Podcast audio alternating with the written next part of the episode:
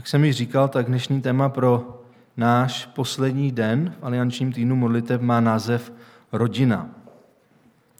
A budeme vycházet z několika textů. První text je zapsán v knize Kazatel a druhý text je zapsán v knize Efeským. A já bych poprosil, aby jsme povstali. Kdo nemůže delší dobu stát, tak ať klidně sedí. Kazatel, čtvrtá kapitola. Kazatel, čtvrtá kapitola, 8. až 12. verš.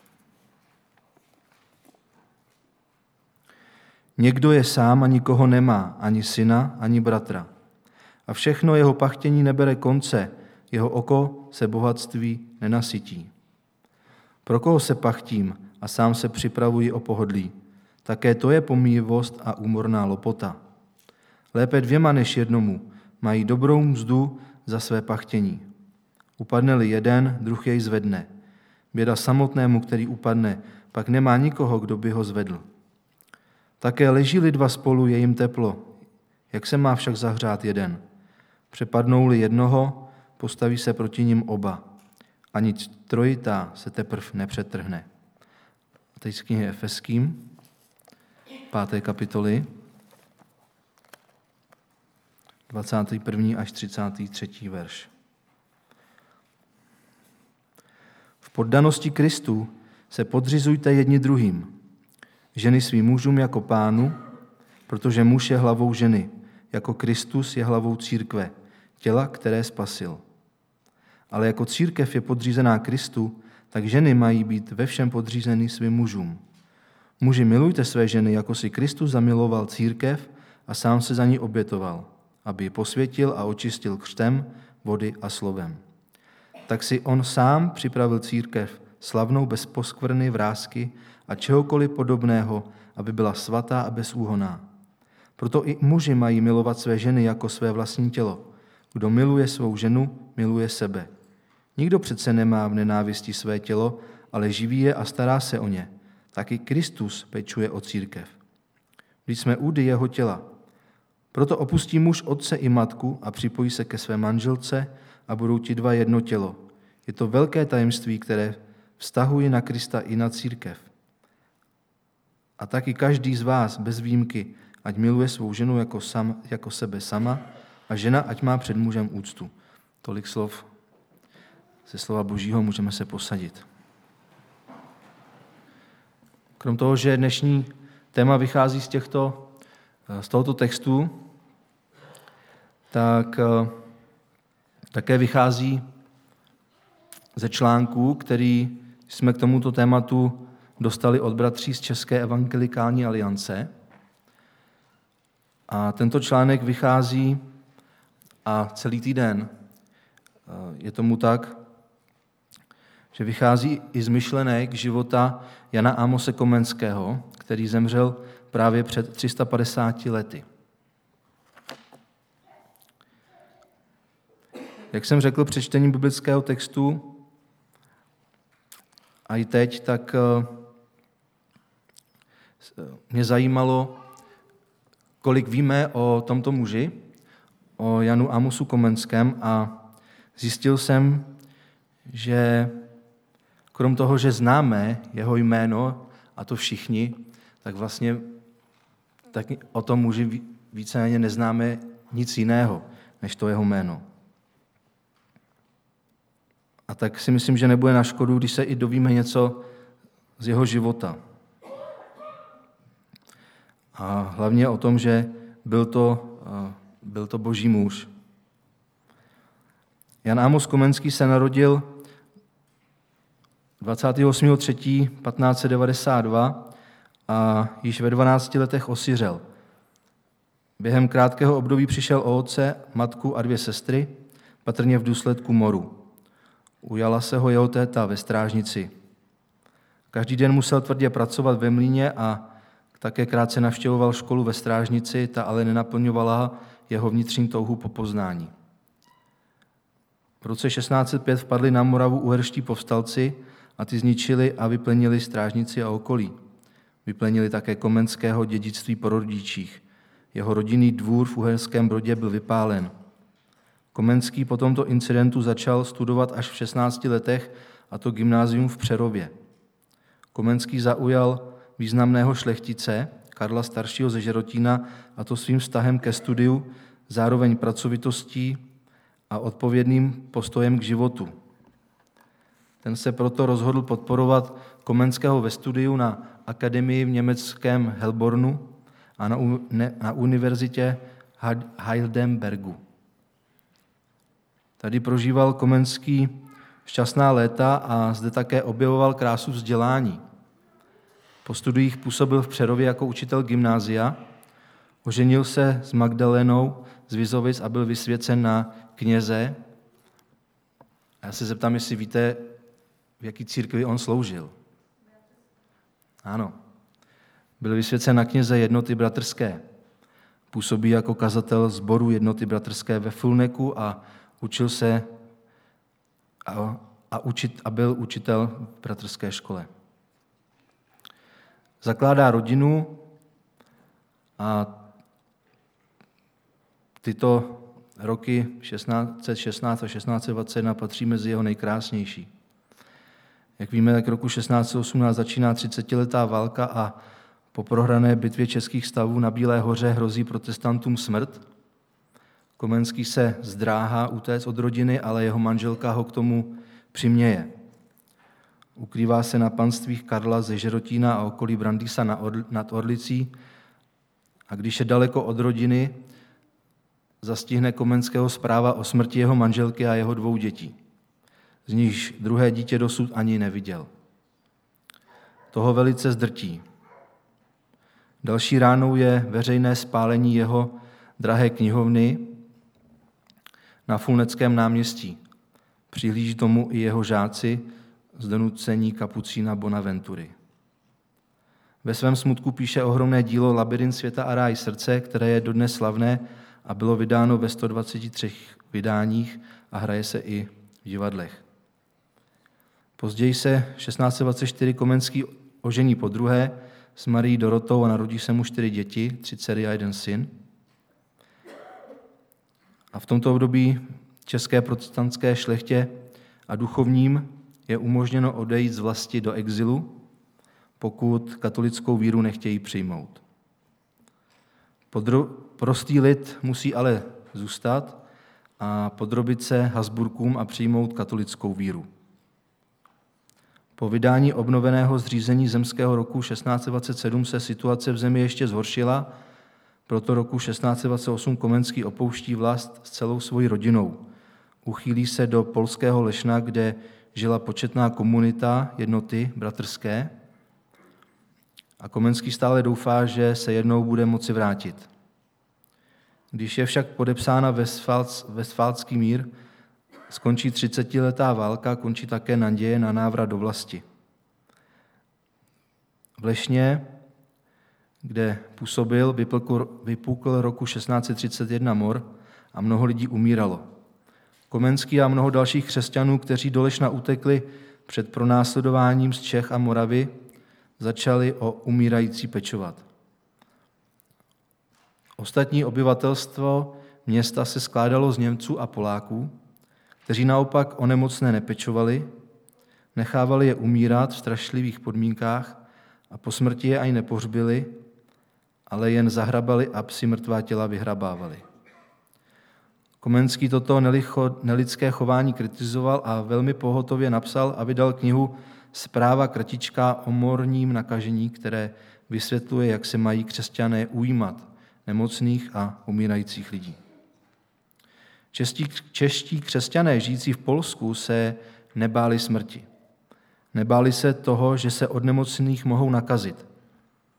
Prokázat milosrdenství a pomoc trpícím bylo pro ně přednější než jejich vlastní život. Lešně Komenský působil jako učitel a později rektor vyššího bratrského gymnázia.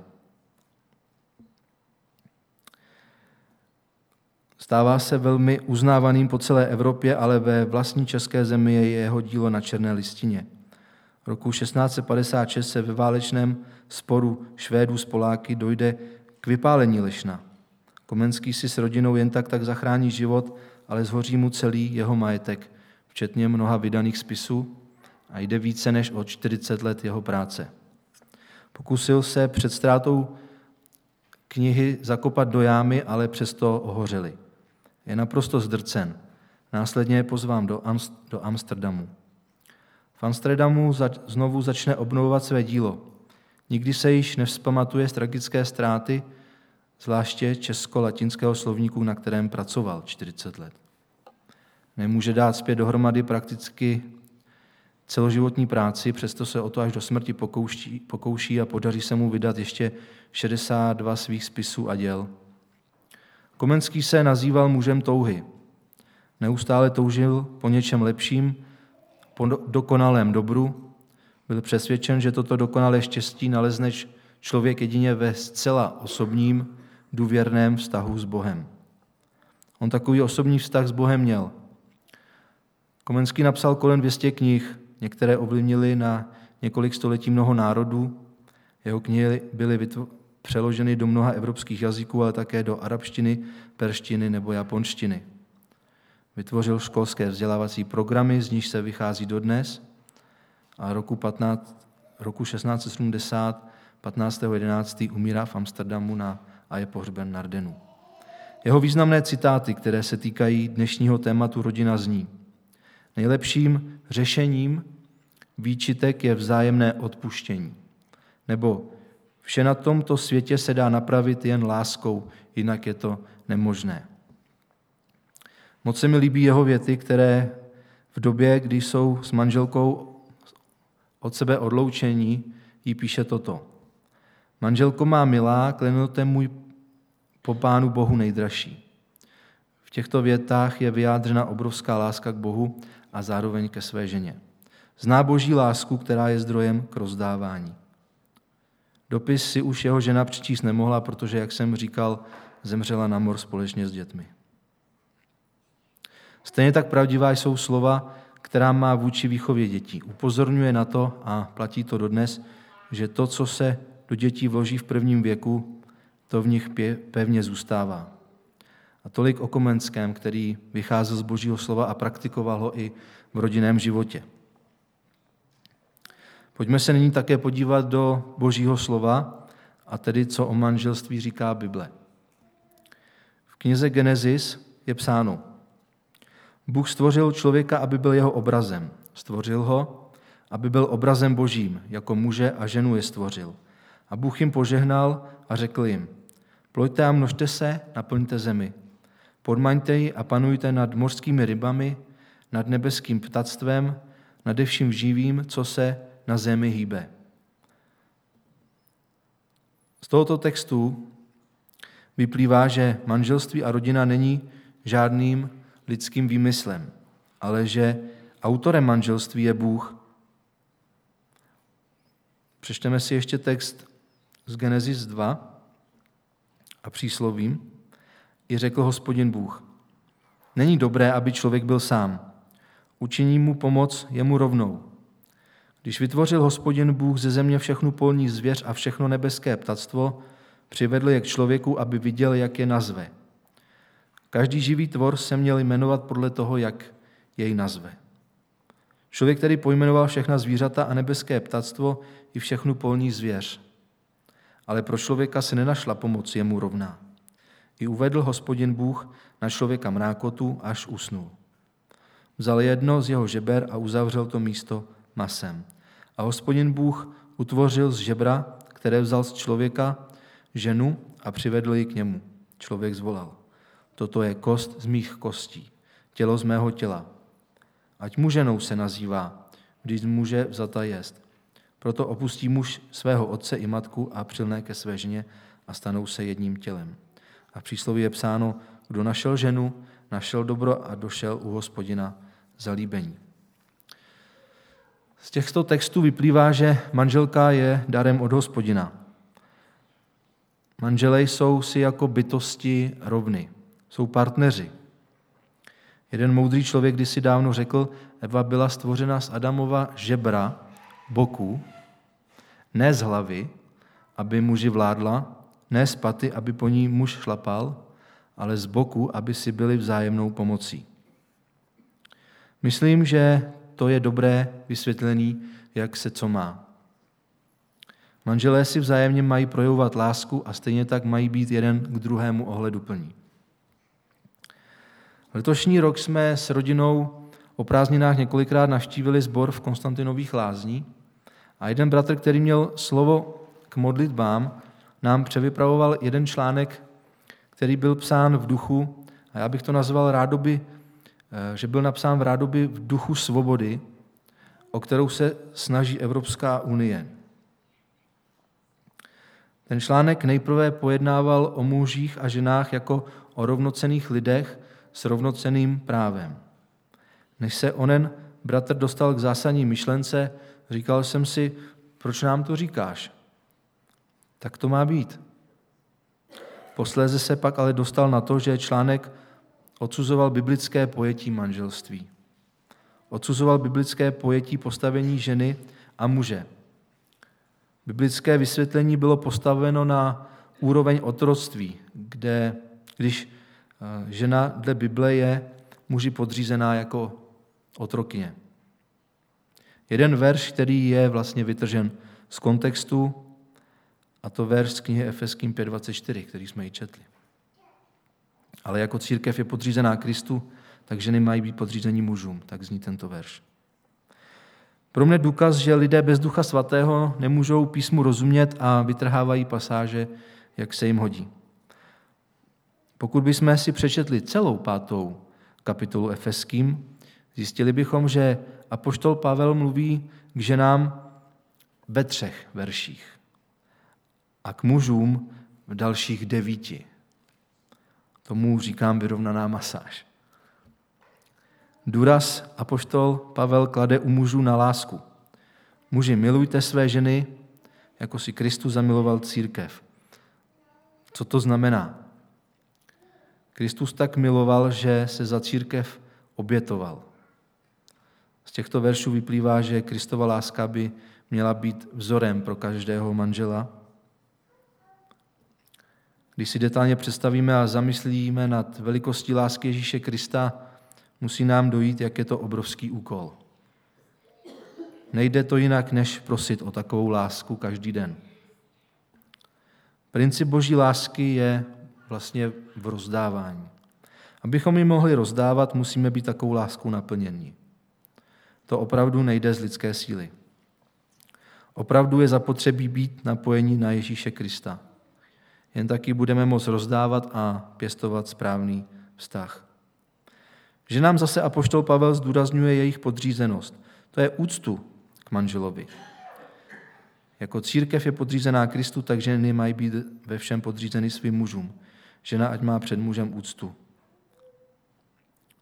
Podřízenost ženy je v božím slově přirovnána k podřízenosti církve Pánu Ježíši. Pravé podřízení může existovat jen tam, kde vládne láska. Věřící muž představuje v tomto Pavlově přirovnání úlohu Krista a žena úlohu církve. Harmonie a soulad se mohou v manželství projevovat jen tehdy, když je každý z partnerů věrný svému úkolu a věrný Bohu. Když Bůh tvořil, řekl, že dá muži pomoc jemu rovnou. Je tedy jasné, že muž a žena jsou si před Bohem rovni, protože oba jsou božími dětmi. V tomto smyslu není už rozdíl mezi mužem a ženou, všichni jsme jedno v Kristu Ježíši.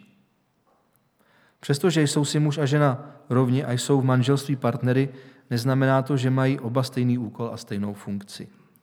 Muž má jinou úlohu než žena a žena má odlišný úkol než muž. Každý z nich má nenahraditelné poslání. Vzájemně se mají doplňovat a vytvářet nerozlučnou jednotu.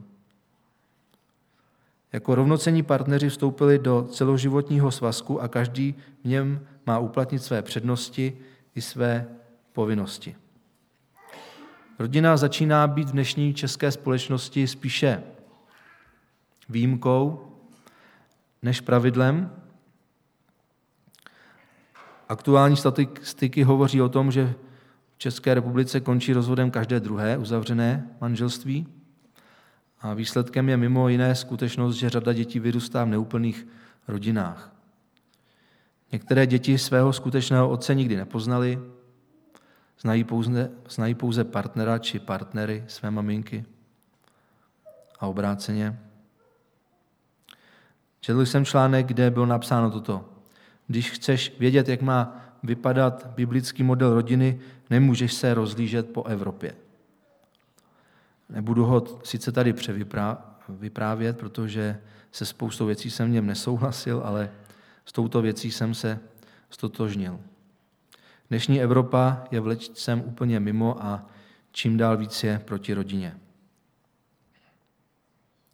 Asi se shodneme na tom, že Evropa, ať se mnozí snaží, není zrovna dobrým příkladem rodinné stability. Některé skupiny, ať to Bůh tak nezamýšlel a nestvořil, se zase o rodinu snaží. Četl jsem na jednom nejmenovaném blogu, blogu otázku, kam do církve, když jsme duhová rodina? A odpověď zněla, milá duhová rodino. Zbor hledejte podle slova, jaké se káže. Hledejte zbor, kde se káže Boží slovo v čistotě, kde se lež nazývá, hřích, eh, nazývá lží, hřích hříchem, kde se aplikuje kázeň, kde Bůh skrze oběť Pána Ježíše Krista neoslepl, kde není laciné evangelium. Držte se co nejdál od zboru, kde se homosexualita nenazývá hříchem. Tam je to pro vás nejméně vhodné. Tam zemřete, tam jsou lidé, kteří Boha neznají, rouhají se pravdě a druhé svádí a zabraňují vejít těm, co by chtěli. Vy potřebujete přijetí od Boha, ne od lidí. Hledejte přijetí od Boha a to je jen mezi vámi a Bohem. Pán vám sám pomáhej. A odpověď zněla, zbor plný farizeů nehledáme. A poslední odpověď, pokud je pro vás učení Krista a apoštolů farizejství, tak hledejte zbor, který je tolerantní. Věřím, že takový najdete. Za úvahu však stojí otázka, zda vás v takovém společenství přivedou ke spáse duše. Ne naše představy, ale plán Boží, ať se naplní. Možná vás duch zavede do úplně jiného sboru či církve, než byla vaše původní představa.